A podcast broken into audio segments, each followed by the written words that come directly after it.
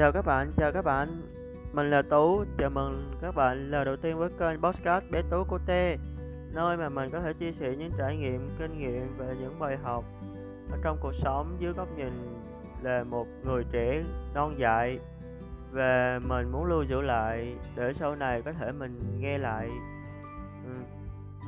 Mình có ấp ủ viết podcast từ rất, từ rất lâu rồi Và mình rất thích viết nhưng mình không biết thu âm như thế nào.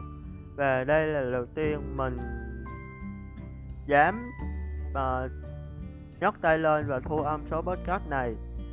Và mình mong các bạn sẽ đồng hành cùng với mình trên con đường dài. Còn bây giờ hẹn gặp lại các bạn trong những số podcast kỳ tới nhé.